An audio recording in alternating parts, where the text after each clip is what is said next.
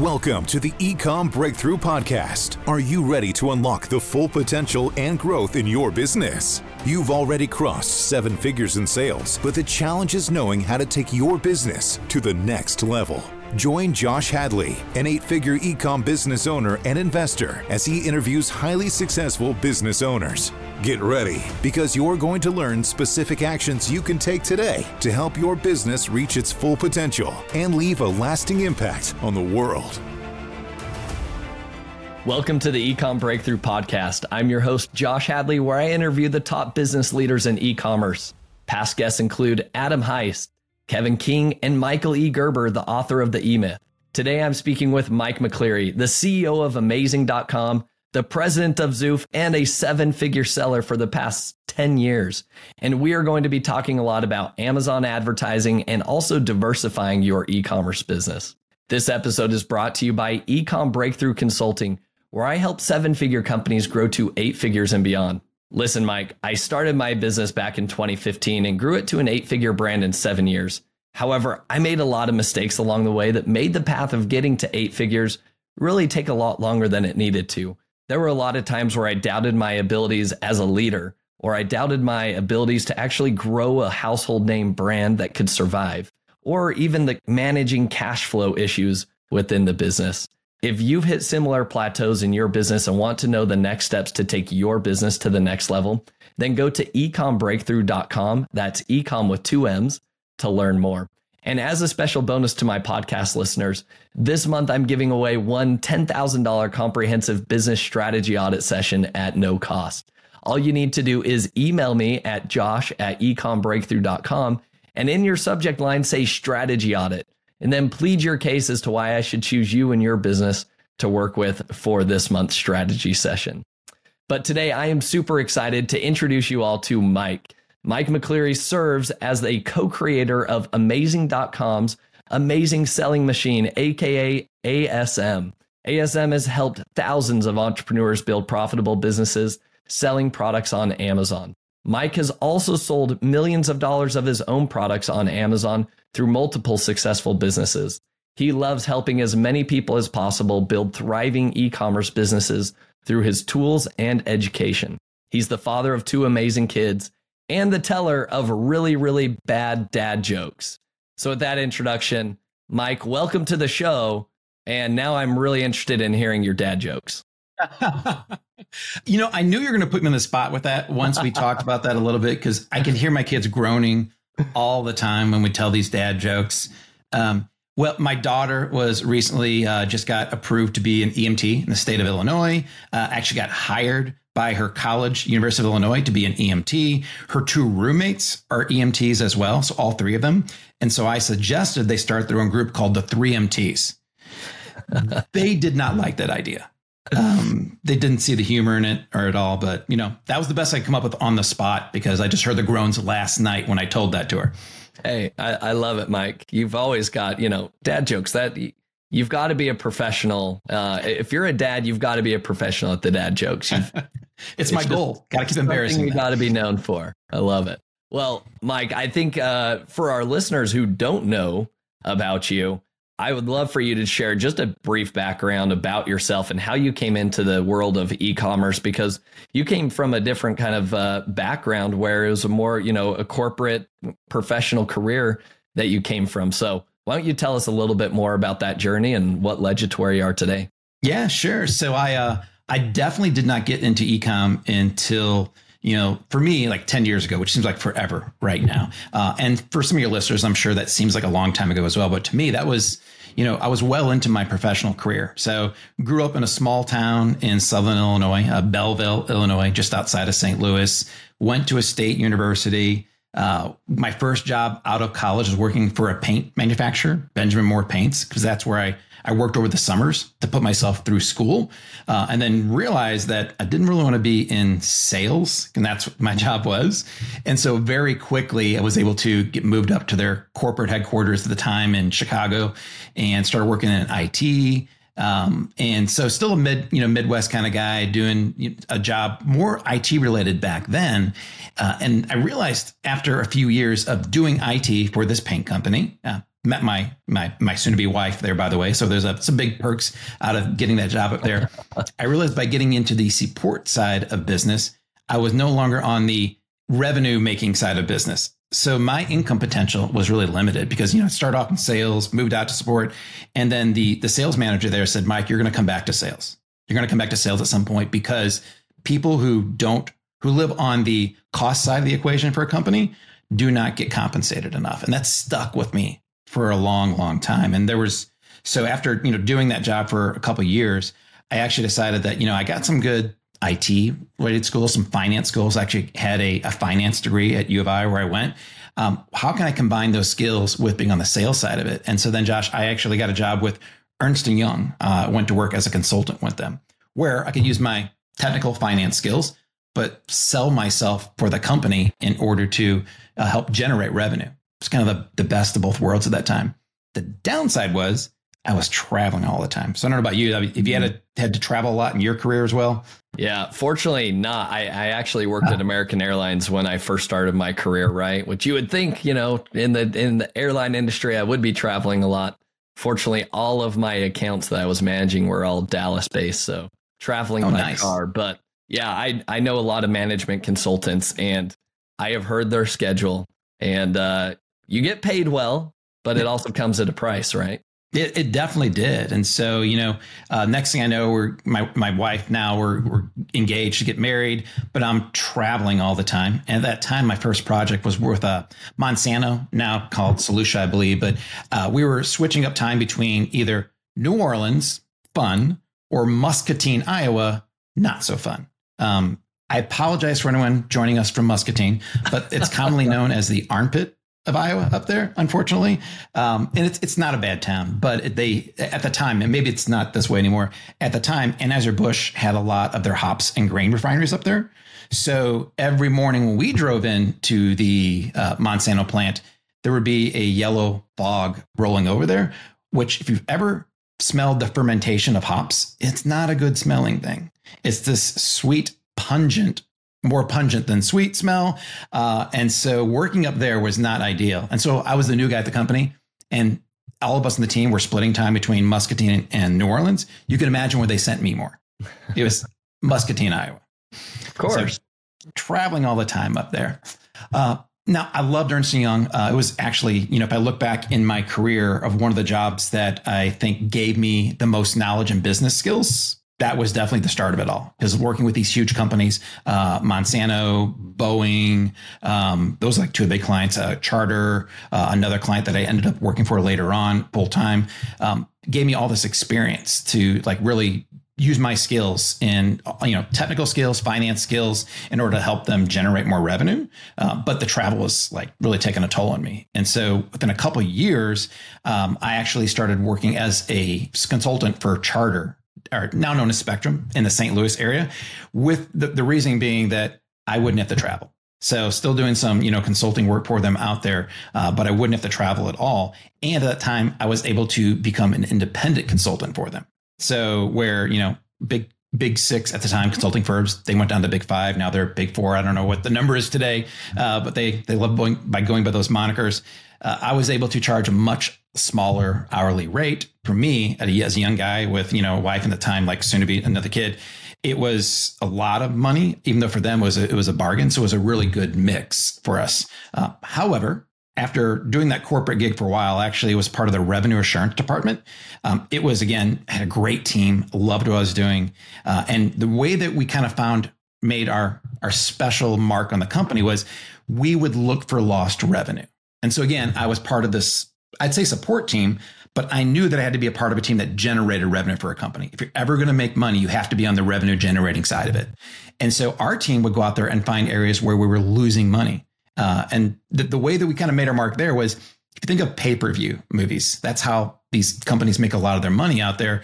And you would think that when you watch a movie on TV and you rent it, whether it's the UFC fight or whatever it is, you push a button and it's so simple that everything just works smoothly. It shows up on your bill the next month. There's about 14 steps in between that. Between your remote and between that bill comes in the mail, there's all types of failure points. And I think at the time we we're about 99% accurate on making sure that everyone got billed what they should be. Sounds great, 99%. That 1% was millions of dollars. Mm-hmm. Uh, and so our team went to work on filling those gaps. And that's how, you know, we became like a really sought after team inside the company.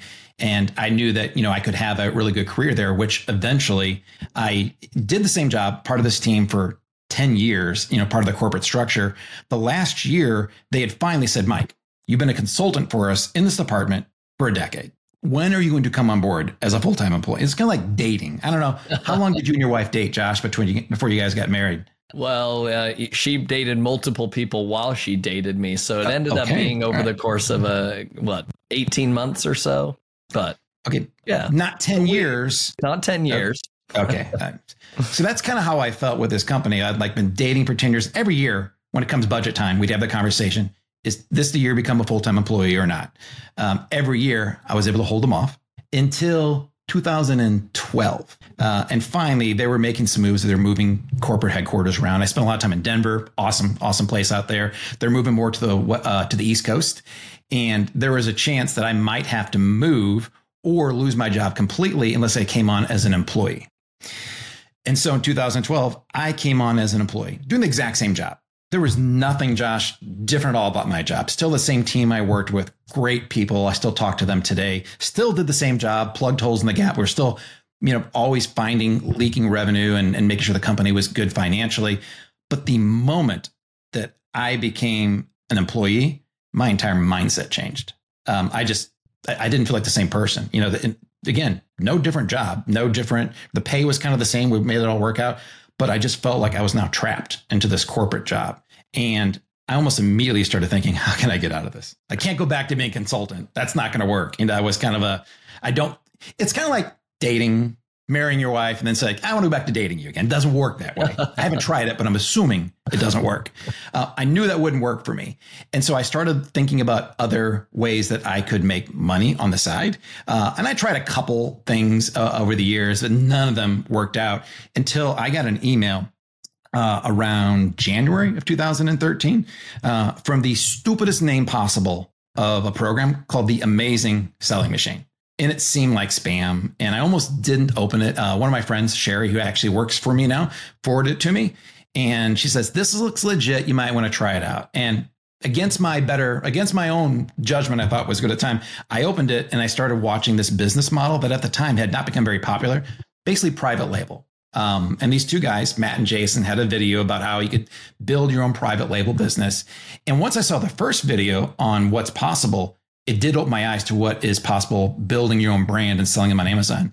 Um, I had no idea this was a possibility. I thought that every product I bought in the world, that company was a manufacturer, whether it was Rayovac making batteries or Duracell making batteries or Kleenex making tissues. I thought they had plants all over the world. They own these plants and they're making these products. And then I realized there, I kind of felt like an idiot. Most of these companies don't own the manufacturing plants. They're outsourcing that part of their business. They may have long term contracts with them, but they're hiring the best plants who do this for a living to make their products for them. And that we could do it too. Just like you do now, Josh, and so many people, you can hire these manufacturers to make products for you and sell it under your brand name. In essence, you become the manufacturer in the eyes of companies like Amazon and, and your customers. And once I realized that simple concept, a switch was just flipped for me that this is something that I would love doing and so many people could love doing as well. Uh, so I joined up, didn't tell my wife. Um, at the time, it was you know several thousands dollars. Uh, I ended up telling her a month later, right before the refund date, uh, because I wanted to make sure that, okay, I did this. I think it'll work. I can get a refund right now if you want me to. What do you think? And she was awesome. She's like, heck no. I haven't seen you happier in the past 30 days. Now I know why. Um, keep doing it. Uh, and so I, you know, it stuck with it. Within 60 days or so, we had already ordered our products. Our brand was launched by the end of May of that year. Uh, I think May 30th was the day that our product got launched on Amazon. June 1st was the day we made it for sale. Uh, my brother was working with me at the time. We kind of went in this together. He was more creative than I was, so he would do like the graphics design and things like that. Uh, and then products just took off like gangbusters. I actually shared my first product at our recent SellerCon. It was a leather conditioner called Leather Afterlife. Um, and it, you know, it, it did really well low ticket product and loved selling it, but it wasn't I didn't think at the time it could turn into a big moneymaker for us. Uh, and then I go see other people out there crushing it with these consumer products. Whole nother podcast, whole nother story. Uh, so we quickly got into the LED camping and lighting space, uh, and then launched the brands of lanterns, flashlights. And within a year, I was at a point where I could quit my corporate job that I now had uh, and do this full time. Uh, and it was I'd never been more happier in my life, other than you know married, getting married, and having kids. That moment when I realized I am now making enough to quit this job that I don't want to do uh, and do full time what I really have not have a new passion for. And so I told my boss that January, I believe, that I was going to quit. Gave him plenty of notice that I could transition someone into my role, uh, and then ended up retiring or resigning from that job a few months later, all within a year of launching my first product. And I've never looked back. I've looked forward and done lots of other things, as you mentioned when you're reading it off, uh, but it has been a life changing event for me. Yeah. That gets that, me to here. Hopefully that was brief enough for my little history there. No, that's that's amazing. Well, I, I love that uh, you're you can preach uh, because you actually went through the course, right? You actually started something, and I think all think everybody has the stigma of guru, Amazon gurus, right? That are like flashing these you know nice cars and whatever, right? And it's like, but they've never actually made money on Amazon, right? Um, and so I think that that like speaks volume that like you actually went through it, right? You didn't come out initially as like a guru trying to tell people how to, you know, sell online. It's like, no, you went through the process.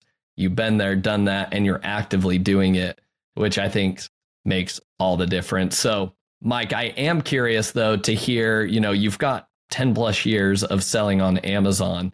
You've seen Amazon change drastically over those 10 years. And I feel like the amount of change coming on Amazon is only getting faster and quicker, and it's hard to keep up with everything. So, Mike, I'm interested to hear of all the things Amazon's currently changing and working on right now. What are some of the things that come to the top of your mind that you're you're actively working on? Yeah, so I think the biggest change that I've seen is that when I started selling, there was no such thing as advertising on Amazon. It, there was no PPC. When they came out with it, it was a little scary. Like, I got to pay for advertising. I haven't had to pay for advertising the previous year. You know, you just throw a product up there, you know, you know, rub your hands together like Mr. Miyagi and it starts selling as long as you did the things the right way. And now there's this new feature called Amazon sponsored products. And I believe at the time it was just auto. I don't think you had even any control at the time, but it was like, do you want to give us money or not? Those are the two options at the time. Uh, and so that was, it was an interesting feature to try out and we did it and it worked great because no one else was advertising. It was cheap. I remember the days of you know 10 cent clicks uh, on amazon. And of course you know once amazon started doing that and who knows they're they're really smart over there. They probably you know foresaw that this would become a huge moneymaker for them. I think anyone who's on amazon would say pretty much advertising and Amazon advertising has been the biggest change over the past decade. Um, at first, I would say it's the biggest positive change for sellers. And then I'd say over the past couple years, I'm not to say it's negative, but I'm thinking that it's made things more challenging because it now is a pay to play system. If you don't advertise, um, it's incredibly difficult to actually make sales. I'm not saying impossible, but it's very difficult to compete with the big companies out there. And so I think that's like the biggest change. On the positive side, though, um, including Amazon's advertising system, they have really upped their game over the past couple years on the different tools and features they're giving us. Uh, the different ways you can advertise now, the different reports you can see. I believe it was just in the past, you know, six months or so they released the uh, reporting by product, which is something I've always wanted to see. You've always had to use an external tool, but I want to know for this particular lantern, I got 20, 50 campaigns running how is it doing? I don't want to go in there, pull down all the reports and look at it. You can very quickly see that now. That was a really great like dashboard feature. The ability to go out there and create, uh, you know, display ads now and really do much better at targeting. They were horrible at first. I believe the first time that I spoke at a live event and I talked about Amazon PPC and they had just released display advertising, I gave a presentation on it and my presentation was one slide, don't do it because I lost my butt on it the first time it came out. Like I, I love trying the new features, and I can feel like that's in my role. That's something that I need to do. I need to always try these new features out, even to my own detriment. Uh, and I remember trying it, and it was terrible. Um, either I'm incredibly dumb, which you know it's always up on the table as a possibility, or just wasn't there yet. Uh, and at the time, it really was not there as a good channel. There was so little controls. You were pretty much at Amazon's whim. Now it's it's a much better way. If you really know the way that these funnels work, when you start at the top and work your way down, there's a place for all the different types of advertising that Amazon gives us, uh, and they give us so many other tools as well. Josh, I mean, you've seen everything inside a brand registry. That menu keeps getting bigger uh, yeah. as the, more and more features on there. I don't know if you've tried it yet. Like I know a lot of people talking about the it's brand something. I can't think of the second name to it. You can send emails to customers. Yeah, tailored brand brand tailored promotions, right? Yeah. What a great, amazing feature they've released, and I have not heard a lot of people talking about it. Like we have the ability now to do abandoned cart emails, to send emails to our most, our best, highest spending customers, to reach customers we think would be good for us. Actual emails uh, and give them a coupon as well in order to incentivize them. I saw it. I tested it out. I saw this weird looking coupon on my own listing the other week. I'm like, I didn't create that. Where's that at? And it's part of brand tailored promotions. They look different. And yep. only if you're one of the people they've targeted will see it because everyone else that I asked to look at my listing didn't see it and they thought I was crazy. They're right, but not because of that. Is because I use that new feature on there. And I think there's many, many more features. I'm sure there is that Amazon will be releasing to us. So for me, the way the different tools they give you to promote your business with inside inside the platform is probably the biggest change that I've seen over the past couple years on Amazon. Yeah. Yeah, I think that Amazon is definitely leaning more into brands, right? And they want brands to actually like adopt their platform and and be kind of their main platform to get your products out to customers, right? And I think that your perspective is going to be really unique as we dive into this too, because I know that one thing that you and Matt are working on right now is like, how do you diversify off of Amazon, right? And do you put all of your eggs in the Amazon basket? What are some of the pros and cons? But before we get to the whole diversification conversation, Mike, I'm interested to hear your perspective of what do you feel like Amazon sellers specifically right now should be focused on if they want to grow or scale their business from, you know, maybe seven figures now to eight figures and beyond? So um, I think it depends on if you just want to focus on Amazon or you want to branch out and diversify. And I have to preface this by saying I think anyone who's at that point, there are seven figures, you need to be thinking about diversification right now, not before it's too late, because you're you're always at the whim of someone else's platform. Um, and I wouldn't want any business of mine to be at the whim of anyone else's platform right now. So I would immediately start having a plan for diversification. Uh, but on Amazon, I would really lean into a couple things here. One would be building your brand, like you talked about, Josh. They're giving us these tools for a reason. And most of the times, those tools are only available to brand owners because they want the brand approach. They don't want people going out there. I don't believe they want people out there just gaming the algorithm. Uh, that's been happening too long now. And every time that someone does that, they try to switch it up so you can't game it. But if you have a really strong brand with great products, great service, and great pricing, that's who they want. So give them who they want and what they want. And I think Amazon will continue to reward you. Great products, great brand, great pricing, still make a profit. You have to profit. Otherwise, there's no point in being in business uh, and great customer service. You do those things. And I think the risk of your business not doing well uh, lower a lot. Uh, and then I think that Amazon will continue rewarding you as well. You may never own the customer, because that's their customer. But I think you have a pretty good chance of being successful on Amazon and growing uh, to the levels you're talking about, even if it's just on Amazon. Yeah. So your recommendation is just to kind of lean into all of the, I guess, the new features that Amazon is providing brand owners, the brand tailored promotions, premium A plus content, right? Anything else that you've seen as like, a, I guess, a good tool that you've been able to implement because you are a brand owner? Uh, experiments. Um, there's a reason they want us to experiment because they can't continue to experiment with all of our products, but they're giving us the ability to. Uh, I recommend experimenting every week. Um, you know, once you find a winner, let that winner be, you know, your new title, your new image, bullets, A plus content description. But once you do that, find another one to test. You should always be testing. Uh, I just had a conversation with some other folks that I, I think the the future of AI is going to be continual testing and improvement. And I think AI will allow us to do that. I would imagine Amazon's probably got their eye on that, as a matter of fact, so that you can continually test new images, products, descriptions, bullets, titles, A plus, and continually optimize. Uh, but I don't think it ever ends. I think yeah. optimization using Amazon's experiments is a continual process, not something you do once every year or once and you're done. Yeah, I think that's a great perspective because yeah, it's it's never just set it and forget it. In fact, if you set it and forget it on Amazon, it's 6 months from now, you're going to start just declining, right? Because there it is an active management of uh, of a business really and I I always laugh at the people that uh, preach this make passive income on Amazon. Amazon business owners know that it is far from passive, right? And I think that they also, you know, I think it's a good mindset shift though in general that if you are a business owner, you want to scale to that eight figures and beyond, you have to actively be doing something with your business every single day, whether it's testing a different image or price or bullets.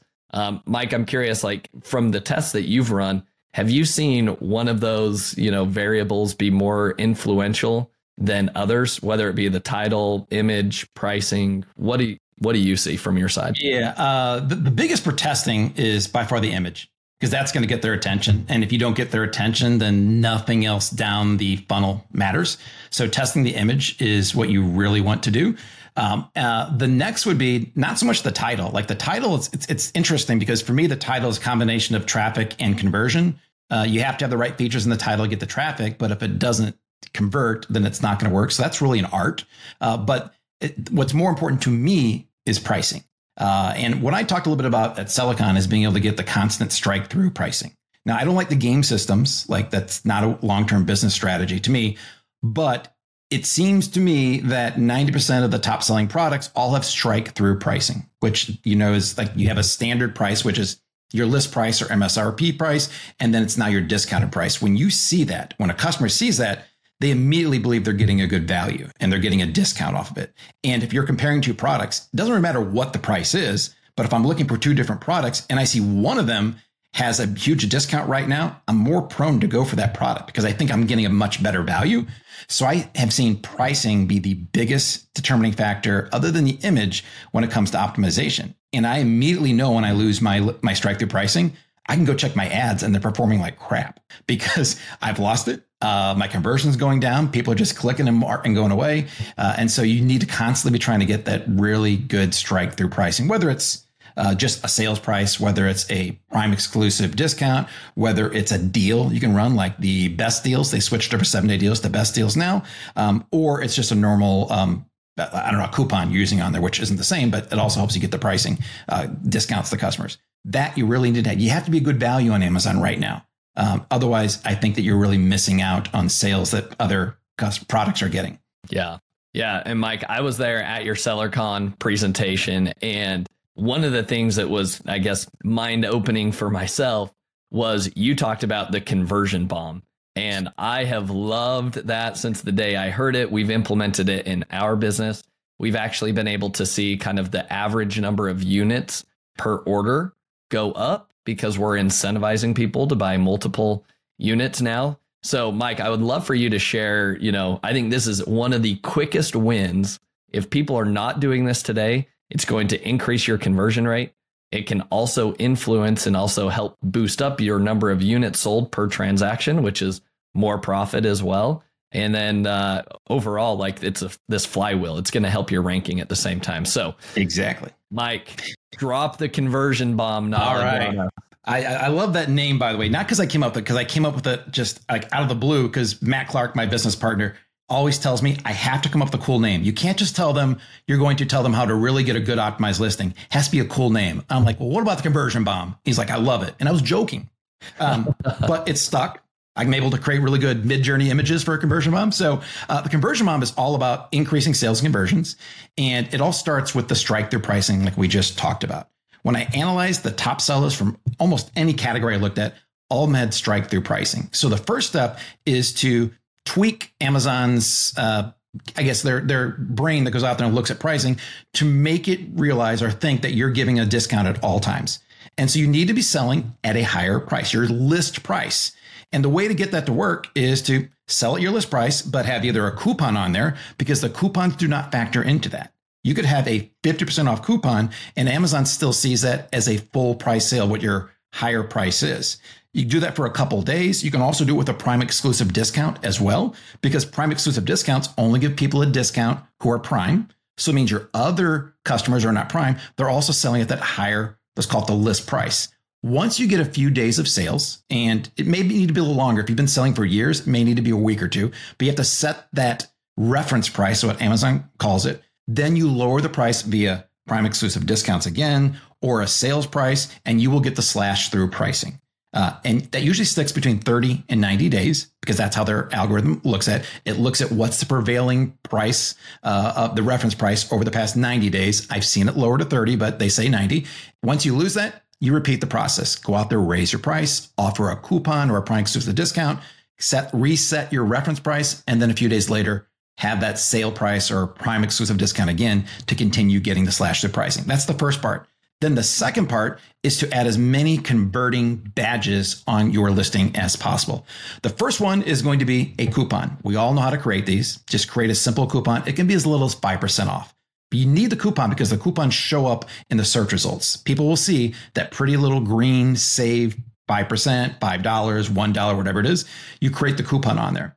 Then you can create more badges that show right up at the very top. So they don't have to scroll down. Uh, back in the day, Josh, when you and I were selling several years ago, if you created what's a promotion, which is different from a coupon, no one saw those. They had to scroll down to the bottom of the page. They might see special promotions offered by this seller. Now they're actually putting them right up at the top.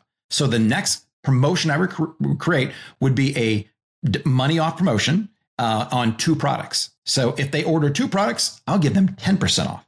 And most of us selling the space, if someone buys two products, you got enough margin to offer them 10% off. If you don't, raise your prices or lower your costs, one of the two. Uh, because people will see then at this point, then they're going to have that slash through pricing we created. They're going to see the coupon you put out there. And then below that is going to be another badge that's going to say save 10% on two products. And then you can create another promotion. And what I do is give them 15% off for three products. And it's super simple. You can create these right inside of the standard Amazon promotions advertising part of the, of the menu. Uh, and then you have those four different conversion factors slash through pricing, the regular coupon, the discount at two for two products or more, and the discount for three products or more. Now, these do stack together. So be aware of that, that they will all add up. However, you're able to set the discounts on both a coupon and on promotions to only be for one unit.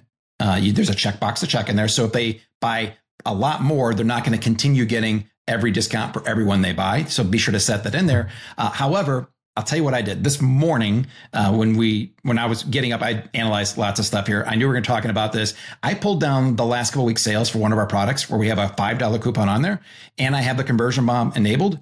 Less than half the people were taking advantage of the coupon and everything else. So it, it's crazy. Like the coupon, everyone should get. I, I, hope people who just buy on Amazon aren't seeing this because then they're going to remember to always click that coupon box. But most people don't realize, most shoppers don't realize that in order to get that coupon, they have to check that box. Less than half are using that right now. Now, if you order, if you give them 50% off on just a coupon, that number goes up probably closer to like 80%. But I have a, I have a $5 coupon. It's about 5% right now, testing it out. Less than half are using it and even less than that went ahead and ordered two or three. Uh, but with those numbers, just count on if only half the people use that coupon, you're only really giving that big of a discount to them to half the or half of that amount goes to all of them or the full amount to half them. However you want to look at the math there. Uh, so you're really not giving up as much of a margin as you think, and you should always have enough margin to make these things work for you. Otherwise, you know, you like I said, you need to look at your numbers. But the beauty is, even if I account for everyone using every single one of those discounts on my product, Let's say I, make that a break even scenario. I'm okay with that because I've just sold a lot of units. I've got another customer that's going to increase my BSR, lower my BSR, whatever you're looking at, increase my sales. And then that flywheel you talked about, Josh, just keeps spinning where I get more and more sales because the more you sell, the more Amazon's going to promote you as well. Yeah. That is the conversion bomb. Mike, I love that conversion bomb. I love it. Um, I think the other thing to add on to this, um, because we we have a SKU catalog of over 1,300 SKUs, right? Mm-hmm. So it's no uh, small feat to actually roll this out across all of our SKUs. And we have different like product categories. One of the things that I've loved about adding these extra promotions where it's, hey, save 10% off if you buy two or more, or get 15% off if you buy three or more. The nice part is Amazon actually gives you a dedicated landing page for those products to shop at, right? So if people are like, oh, what two products? It's not, let's say it's a product that you're like, people only need one of these. Like if they are getting two of these, they genuinely like, they don't use it, which is a lot of our products. They don't need multiple of the same product, right? What it hap- what happens though is it will show you like applicable products, right? On Amazon and people can click that URL and then it will load a whole landing page that's just going to be your products only. And these are the only products that are applicable for that promotion. So in my case, I don't throw all 1300 ASINs onto that page because it would just go on forever and then people would just get lost and peace But you out, could. right? But I you mean, could. Yeah. You could. If- for those who have large catalogs, if you want to make this simple, you don't have 1300 like Yeah. like Josh does. You can select your entire catalog if you want to. Uh, Yeah. But you're more thoughtful than that. We've been a little more thoughtful, and I think it's led to better results because what happens is we're going to share, you know, maybe it's a calendar, right? And then it's going to be a matching meal planner, right? And like people are like, oh, I didn't even think about this, right? And so then it's also starting to influence that frequently purchased together section, right? And so rather than just saying, hey, do you also want uh, some appointment cards? for your dentist office or something like that. It's like, I don't even have a dentist office or whatever it is, right? Instead of seeing those products, we've been more methodical and saying, hey, with these products, offer these promotions. And we've seen really good success that way. So Oh. I wanted to just and add that. cross selling, upselling. It's fantastic. I love hearing that. Love it. All right, Mike. I want to steer our conversation back to advertising, which you said was one of the biggest changes that has happened over the last decade on Amazon. And Amazon's changing advertising at a very quick pace right now. Um, they're partnering with a lot of off-site, um, I guess, sites right now. Right? You've got Pinterest, you've got BuzzFeed, and Amazon is going to start showing your ads there. Um, maybe a little concerning. I guess my question to you, Mike, is what should a seven-figure seller that wants to continue to scale their business be focused on in regards to Amazon advertising right now because it is certainly pay to play. Things are only getting more expensive. People believe that it's part of the ranking algorithm at the same time. So, where should people be spending their time and money on Amazon advertising? You know, and, and and I know that sometimes I've said things that you know you shouldn't focus on ranking anymore. Um, forget about that. Forget about the you know the honeymoon period. Uh, I say that like I, I do believe it in general, but it doesn't mean that you should always ignore those things. Uh, I, I do believe there's a time and place for those. I think that if you're a brand that has a strategy and you have a very good plan for, I have the money to launch this new product, spend a lot of money on advertising, and I'm fairly confident that I can get this product ranking, then I think that's the thing to do. You can use Amazon still and their advertising to rank products. It still works today. You just have to be able to accept the risk. And the risk is a financial risk. So if you have the funds to do that uh, and a good plan and strategy, you believe you can do it, you just not going out there and haphazardly bidding on low converting search terms, then that strategy can absolutely still work. So I don't want to discount that for people. However, if you have limited funds and you don't really have the a lot of confidence that just by throwing a bunch of money at advertising, you can rank that product. I would be very cautious to do that. Um, again, you still can. Maybe have some people help you out who know how to do that, but just be cautious because I haven't seen as many ranking successes from new products as we used to in the past. In the past, seven to 10 days, focus on, you have a big coupon on your product, focus on some long tail keywords, and then slowly start going towards more aggressive. That was the play. Um, that still can work. I just don't see as many successes because if you think about it, everyone else is doing that right now. You have lots of sellers, uh, particularly maybe manufacturers overseas, who can beat you on price every day. And so they're going to do more volume than you. And if someone above you is doing more volume for the exact same search term, you're not going to be able to move ahead of them no matter how much money you throw at it. Uh, which is why I just caution people. It still works, but you have to have the financial resources and a plan to do it and the resources that if it doesn't work, you're okay. I don't want to see anyone go out there and blow 10, 20 grand on a launch and products um, and then that devastate their life. That's not not the play that I would suggest anyone doing. If you're a seven figure seller, chances are you know what you're doing, um, and you probably have some resources to do this. You probably have some good experience creating your well converting product page. I think you can still use Amazon to ramp up ranking, but I would just be more methodical. I would really try to go out there and try to focus on the search terms that you believe are the best for you, the best converting. You don't want to just go after the most popular search terms. I know this is pretty common for anyone who's done stuff on Amazon, but really focus on the ones that you believe you can rank for and can convert well for and look at the numbers. Look at where you're converting in brand analytics compared to everyone else. If your product isn't as good or isn't priced as well as your competitors, you're not going to be able to beat them out. And so I would not waste money doing that. I would really try to optimize your ads. So um, I, I I'm tired of giving Amazon all my money for advertising. I still give it to them, I'm just tired of giving it all to them. And so I'm really focusing now on profitability and growing smart. So I do know that there's margins I, I want to get out there and there's that price elasticity. And if I can only go down so low and I know that I'm not going to compete against anyone else who's going down lower than where I'm willing to go, I'm not going to go any lower and I'm not going to give up margin and and profits just to try to outrank them because eventually I have to raise my price up to where I need to be in order to make a profit. And why waste all that time ranking at this low price, spending all this money, if eventually and pretty quickly you're going to lose that ranking? So I know my profit margins. I know my price range I'm willing to sell in. I stick to that. I go out there and focus on profitable sales and PPC. And I pretend, pretend that every sale is going to come from an advertising click. It's not mm-hmm. the case. You'll start ranking. Everyone's ranking. Amazon's promoting you. You don't even realize it. They're sending out emails. They're showing you on other sites without you paying for it. Uh, but if I pretend that every sale comes from a click on advertising, then I have a pretty good idea of where I need to hit and what I can afford to spend. Uh, and then all the other sales are just gravy. Um, and you know, a good strategy, I think, Josh, is make your advertising break even, whatever you're spending on it, at least break even, and then all the other organic sales are your profit. It's not terribly easy to plan that way, but I think that's a good strategy to use. Yeah.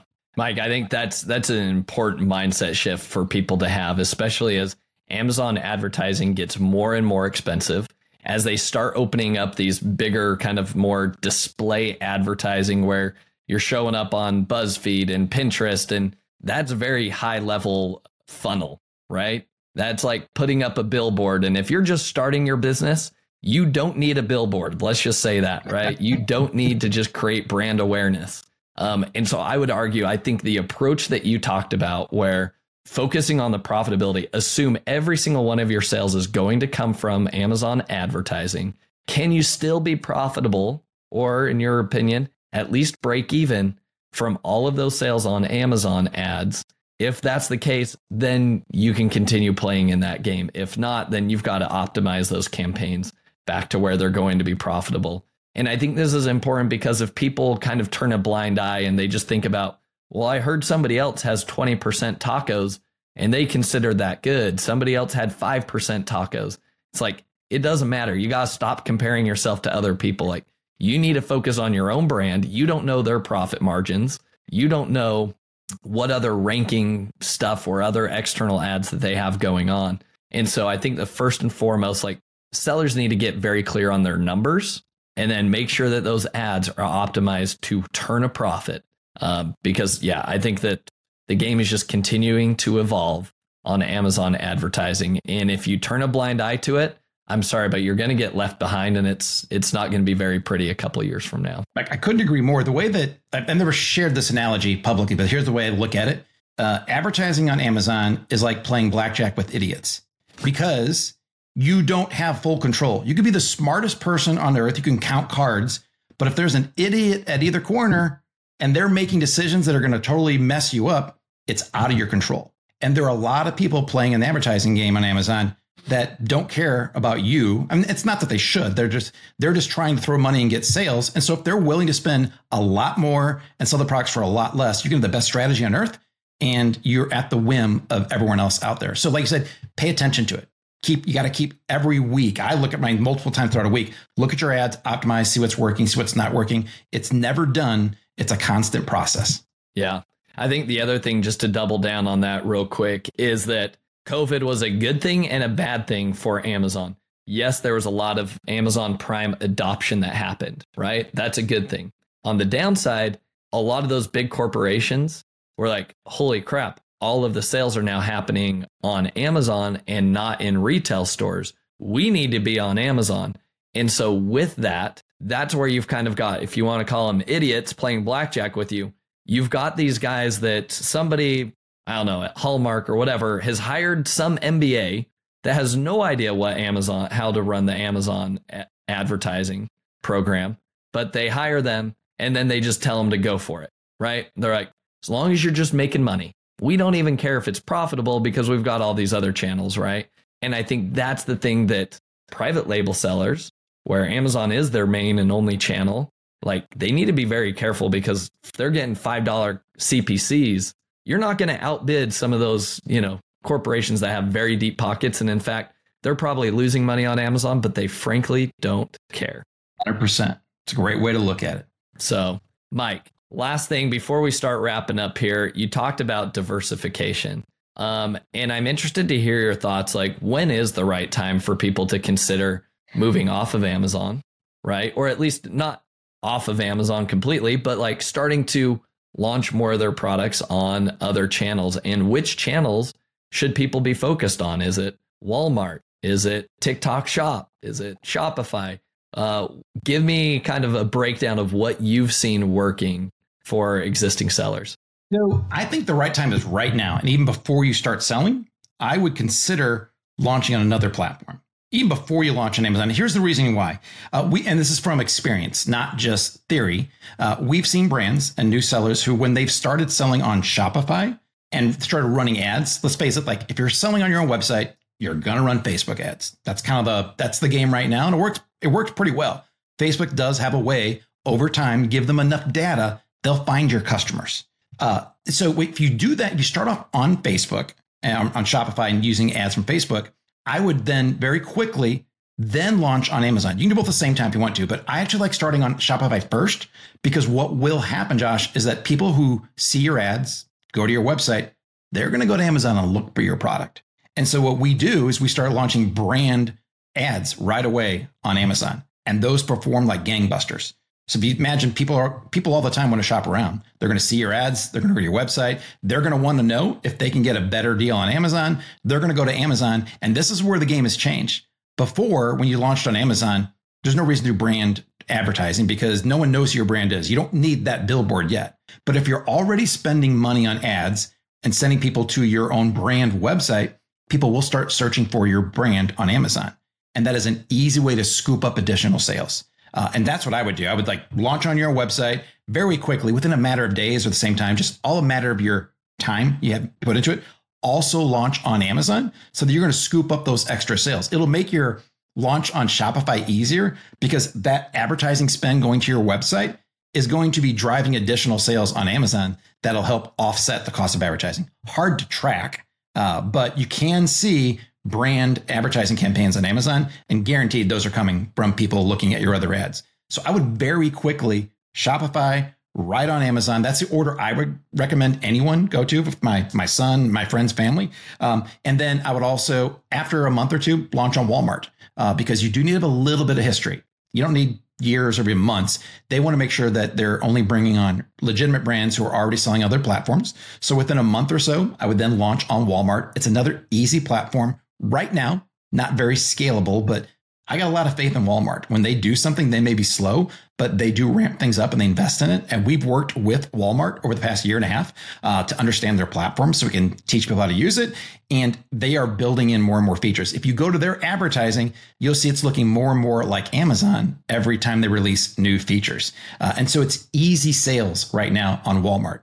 I would not launch on Walmart because there's not enough traffic right now in volume to get that going. But if I'm already paying for ads on my own website, um, I'd launch on Amazon and launch on Walmart because the same thing's going to happen there. People will go to Walmart and start looking for your brand as well. Those are the three platforms that I would launch on almost simultaneously, but I would start off on my own website because I think at the end of the day, you're going to own those customers. That's going to be really valuable for you. Um, if you realize that your products are taking off on Amazon and your sales or your ads on your own website just aren't profitable. It's not easy to do. You have to come up with different angles, test those angles. It's not simple to do.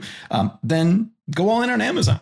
well, yeah. i would never say that you have to sell on your own website and forget about Amazon. If you realize after you've launched on those both those platforms that Amazon is working better for you or making profit, that's when you switch those funds over to there. But at that point, you have, you know, you have multiple channels going already. You can take the profits you're then making on Amazon if that's working for you, and then test out new angles. And selling on your website is all about the angles and the hooks. And mm. once you get it right, then it's just about scaling. But getting it right means it takes some time to get there. Um, and so that's the process I would do. And then the wild card, you mentioned it, is TikTok Shop. Like we're not on there yet. But the next time that I'm on a podcast, I want to give you results because I plan on getting onto TikTok Shop because I believe that for the first time ever, we have a competitor for Amazon. We may say or think it's Walmart, uh, but Walmart's a different game, different clientele. They're slower to the game. They'll get there eventually. TikTok is kind of like Amazon. They got lots of money, lots of cash. Uh, they're very big into the newer, younger audience. They want to go out there and become another place to shop. And I think their investments are going to mean it's going to be like Amazon 10 years ago for us.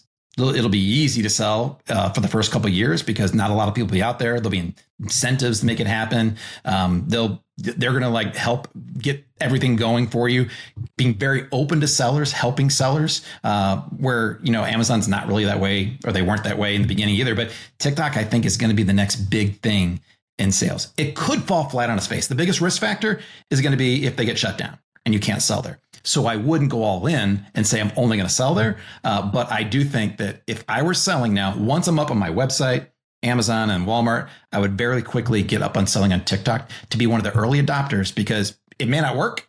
All you lose a little bit of time, maybe a tiny bit of money. But if it works, I have a funny feeling we're going to start seeing some really big success stories uh, because things will just go viral over there where they don't have that ability to go viral in other places. Yeah. Mike, I love that breakdown. I think that's a very like pragmatic approach to all of this. And, you know, with TikTok shop, you, you, I love the nickname you gave it. It truly is a wild card. Like we have no idea. This, it could either be wildly successful, could fall flat on its face. But the one thing that TikTok has going for it, it's got all the eyeballs right now. Everybody, exactly. right? And that's one thing that Amazon's known for quick delivery speeds and stuff right now, right? And so, anyways, we could go into this whole conversation of, uh, you know, what what we believe TikTok needs to have in order to actually compete with Amazon. But it is true that's where a lot of eyeballs are. Um, I want to add one extra kind of like I guess food for thought for you here, Mike, um, and for our audience. Most importantly, you know, when we first started on Amazon, we we saw a lot of success. Right, we did seven figures our first full year on Amazon. Um, but then, you know, we had heard so many times like diversify, diversify, diversify, because you never know if Amazon's going to suspend you. You're going to wake up one morning and it's all going to be down, right? And so we started trying to go onto Shopify. And initially it didn't work very well for us. And then we we said, well, now we need to create a blog in order to drive traffic to this, um, you know, Shopify store. And then if we have a blog, we need to have these videos and tutorials in this YouTube channel, right? So all of a sudden, we started racking up these kind of like six figure salaries across the board to support this channel that actually wasn't really producing much revenue at all, right? But Amazon still continued to churn out um, good revenue for us, right? So Amazon was kind of feeding this, call it a passion project or diversification project, but it never really lived up to its full potential. Um, COVID hit us right in the middle of the face. And then we said, all right, screw the extra channels right now. Let's make sure we fully maximize everything we can out of Amazon and then start putting our attention to these additional channels. And so, the one lesson that I think I've learned is that if you are going to experiment with these other channels, there is a lot of power in partnering with whether it be an agency or other people, if you have deep pockets and you want to pay somebody six plus figures that knows how to run and drive traffic to um, Shopify storefronts, then go do that, right? Goes back to the book, Who Not How. My biggest recommendation would be this keep focusing on Amazon if you're having a lot of success on Amazon. Keep launching new products and keep keep your eye on the ball there. But don't take your eye off the ball to think that you need to go figure out Shopify by yourself or that you need to go figure out Walmart or even TikTok by yourself. Make sure you're bringing in experts. I think you'll have a better, I guess, outcome overall. I mean, Mike, any thoughts that you would have on that in terms of like entrepreneurs only have a limited amount of time? Do you double down or do you need to diversify? What are your thoughts on that? Well, I think that if you're going to diversify, which I, I still think everyone should diversify, even if it's not going all in. Uh, I think just having, you know, being everywhere all the time makes sense. Kind of like the movie came out. What is it? You know, everywhere. Oh, I don't even. I can't even think of the name. Everywhere, all the time. Whatever it is. The the the the, the kung fu movie. We'll call it. Yeah, that. yeah. Um, that came out right when we were getting into Shopify, and I think there's a lot of value in being everywhere because your customers will see you. They'll look for you everywhere. Having that brand gives you more legitimacy. Um, so I think you do diversify, but do you have to like say that this next three months I am going to put every effort towards a Shopify site or Walmart? No, it, especially if you aren't confident that it's going to work for you. Um, I wouldn't do that. If you have people that you can turn to to help you, and this is not a pitch for any kind of service out there, but you need you need someone to guide you. You need training. You need people maybe to do it for you. Those will shorten the time span and lower the risk. Um, those you can pretty much know exactly what those costs are going to be. If you do it yourself, you don't know what your costs are going to be because you simply don't know how much you're putting at risk there. I think always finding trustworthy people to guide the way, help show you, help do it if you need that is the way to do it. Uh, and if you realize that you don't have the right brand or product to go and build on your own website and Amazon's working for you, stick with Amazon. like don't uh, don't give up what's working for you. I've seen too many people launch products on Amazon simply because we've been saying for a long time. I'm one of them. Says you can't have one product. You got to go out there and launch a lot of products. And it's true. You need more than one because if that one goes down, you need more. But if you take your eye off the ball on the one product that's making 80% of your revenue, just because someone told you you have to launch a product every month, that's not a good formula for success. So stick with what's working. Never take your eye off what's working, and then dip your toes into these other areas that we're talking about. And then once you see some movement, go a little bit deeper into it. Mm. Um, if you don't have time, like all of us being entrepreneurs don't, find people who've done it, who you trust, who aren't just standing in front of a Lamborghini, and try to get their services, try to get their training, coaching, services tool, whatever it is. Uh, you will lower your risk uh, when you do that because it is it can be a very tough business. There's you know there's there's risk involved in every business. This is no different. It's still the most amazing business out there because it, you can do it from your home. Uh, you got your office there. I got my home office here. I can't imagine ever going into a physical office again. And this type of brand building business affords me the luxury to do that. And I want everyone to experience that. Uh, but you got, you know, it, it doesn't mean that it's easy anymore. There's money, time, risk involved in it and being able to find people you trust to help you is invaluable and will help save you. It'll help you leapfrog, you know, years into the future. Yeah, Mike, well said. I, I really like that. I like the idea of like dipping your toe in the water, you know, and if you see something starting to hit, then go a little deeper. I think that is a, a fantastic approach to. You know, one other thing I want to mention too, Josh, is that in order to really build a brand and sell on your website, it's different you know, it's different than just having a really good quality product you sell on Amazon, on on some other site as well. Uh, the way the, the best advice to give to anyone who wants to sell on their website is only choose a product or only sell a product that you can visualize how to stop someone who's searching through Facebook to buy your product. If you don't mm. have a product that can do that, then I wouldn't sell that product on your website. And if it's doing well on Amazon, keep selling on Amazon because you can continue optimizing ads to do that. But the best way right now to get traffic on your website is Facebook. Most people are scrolling through their feed on Facebook. And if you can't get their attention, then that's not the right product. Come back later when you have another product or focus on what's working for you already because it is a different mindset for advertising. It's interruption advertising, not, you know, people already looking for your product. Yeah.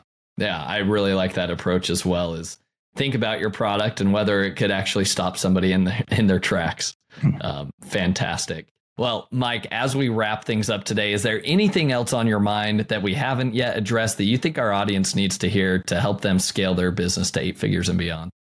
Um, always watch your risk.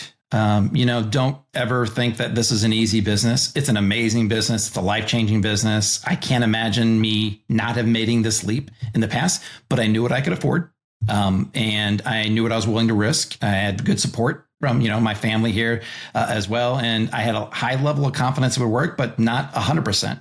So manage your risk. Make sure that if you're doing this business, if you only have a few hundred bucks or a few thousand dollars, start slow. Don't go put money on a credit card to try this business. You need to limit your risk. And I know this sounds weird. Someone involved in selling e-commerce training and services, first thing I'm telling them is limit your risk. It's because I don't want anyone to get screwed over and like to ruin their life. Um, not that that's going to happen. If you are smart about this and limit your risk, go slow, do what you can do, then you have an unlimited upside in this business. Uh, and you can get free training out there. You can go out there and watch YouTube. Just try to make sure you know who to trust out there.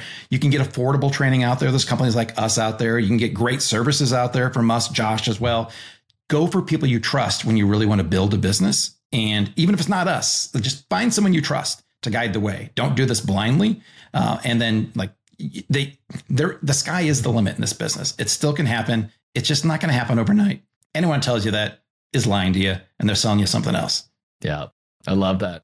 Good words of wisdom, Mike. Now, as we wrap up the episode today, I love to leave the audience with three actionable takeaways from each episode. So, Mike, here are the three actionable takeaways I noted. Let me know if you think I'm missing anything here. All right. So, number one, we talked about one of the biggest levers in order to help scale your business, if it's on Amazon right now to eight figures and beyond, is optimizations and utilizing all of the tools that Amazon is giving to brand registered sellers, right? Lean into the brand tailored promotions. Lean into anything new that Amazon is giving us that could be the premium A plus content. Maximize everything you can there. And one of the big ones is that the experiments, the A B testing experiments that Amazon is doing for you. All you need to do is simply upload, you know, two different images and let Amazon run their analysis, right? They're going to pick the winner they're incentivized to pick the winner because they want more revenue at the same time. So work with your partner, which is Amazon there, and always be testing. Don't just do this once a year.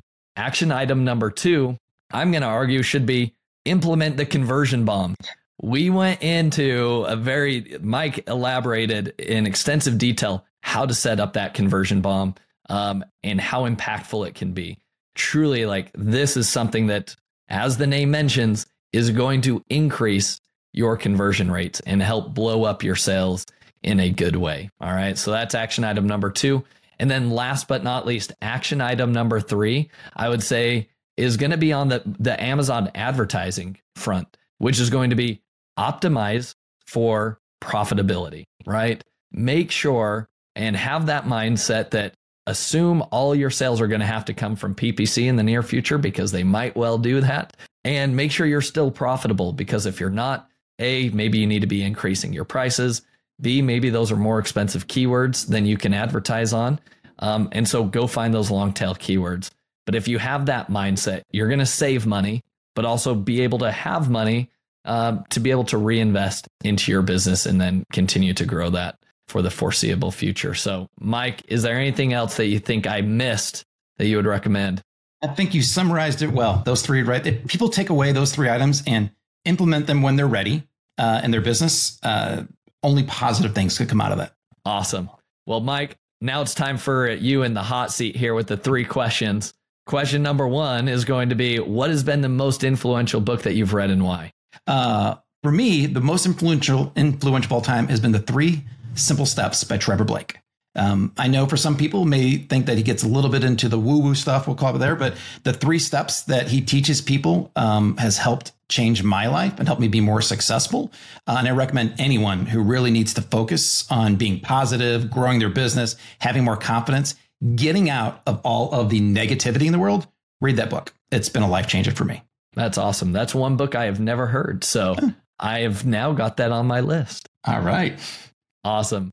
All right. Question number two here for you, Mike. What has been a new productivity tool or maybe software tool that you've recently discovered that you think is going to be a game changer? Well, it's not new. Uh, okay, so I'm, kind of hard to say out here because I was going to say Google Keep. It's been around forever. For me, I use it all the time. Like I have it on my phone, I have it on my tablets, I have it on my computer. Um, anytime I have an idea or thought, yeah, I'm going to go, I'm going in on this one. It's Google right. Keep. There's a dozen AI tools out there. There'll be a dozen more tomorrow. Google Keep is the place right now for me, and it can be Evernote, it can be something else. As long as you can use it on every device you're at, whenever you have a thought, an idea, a website, you see an ad come through on Facebook. I do this all the time on my phone. I see a great ad, usually for a new AI, AI tool. I will snap a photo and put it into my Google Keep because I want to come back to that later on. Um, to me, is the place I'm putting all my ideas and action items at right now. uh, so that I can be as productive as I possibly can. My phone's next to my bed. I don't know about you, Josh, but if I have an idea at night, uh, if I don't write it down or capture it, I'm going to be thinking about it all night long. And so it helps me sleep to pull up my phone, jot it into Google Keep, whatever you use, and then I can go to sleep because I know tomorrow I'm going to be able to review my notes on there and it's going to be there. Uh, so for me, it is Google Keep. It's pretty good. It does the job. It's multi-platform. It keeps me sane, helps me sleep. I love it. I love it. It sounds like you, you need a pitch. You need to be their sales advocate for that. I know. Where's the affiliate program yeah. for Google? no, I love that. I think that is uh, an exceptional idea. I think that too many people they're like, oh, I'll make a mental note of that, right? And then tomorrow morning you wake up and you're like, oh crap, what was it that I just had to remember? So I like that idea a lot. All right, Mike, last final question here. Who is somebody that you admire or respect the most in the e commerce space that other people should be following and why? Yeah, so I got to give props to my business partner, Matt Clark. Uh, if you guys don't know him, uh, brilliant guy. I love how dedicated he is at everything, what he puts his mind to. But I can't give him too many props because he'll get a big head. So scratch that. We'll still leave it in. Um, great guy, great guy to follow. I gotta like. I, I feel bad saying this. I shouldn't say I feel bad. Alex Hormozi. Um, like I used to think that he was over the top when it came to marketing and the way his tactics. However, saw his last webinar, got his last book, uh, just wrapped it up a little bit ago today. It's brilliant when it comes to like building a business and just giving away your best stuff for free. I love that because I love teaching people. I love sharing strategies. I want to see everyone be successful. He does that better than anyone I know, gives it all away, and that builds that reciprocity. People come back and still buy tens of thousands of books from him. His latest book um, is great because it, it does talk about that. Give people your free stuff, the best stuff you have. Don't hold anything back. And then when they ask to buy something for you, that's when you sell them something. Uh, I think it's brilliant, and uh, I'm going to follow him more. Uh, i was always familiar with him. He's got a lot more respect for me. I already had a lot of respect. Now it's even more with his latest strategy, and I think that's something that anyone looking to sell anything could get a lot of value of. Yeah, 100% echo that um, statement as well. Alex Hormozi, follow his TikTok. That's uh, always dropping knowledge bombs there, which is awesome. Well, Mike, thank you so much for your time today. If people want to continue to follow you, learn more about what you do, even uh, you know, hear from you more, where should people be following you? Um, well, I am on Instagram, and uh, you can see me there. I don't post a lot out there, and when I do, it's usually a dad joke. Um, but every once in a while, I'll just go and share some kind of strategy out there too. So I'd follow me on Instagram. Uh, if they want to reach out to me, just go to amazing.com. That's our company's site. Shoot an email to supportamazing.com. They'll get it to me. I read all my emails. I respond to all of them. It may take me a little bit of time because uh, there's there's quite a bit. But amazing.com is the best place to go out and find out about me, about all the free training we have, uh, our other programs out there as well. Uh, and I love hearing from people. So don't feel feel bad about reaching out. Awesome. I love that. All right. Well, Mike, thank you again for your time. If people aren't following Mike, I encourage you to do so because, Mike, you shared a ton of knowledge with us all today. So thanks again. Thanks, Josh. I love being here. Can't wait to do it again. Thank you for listening. Visit ecombreakthrough.com for more information. If you've enjoyed today's episode, the best way you can show your appreciation is by clicking the subscribe button and quickly leaving a review. See you again next time.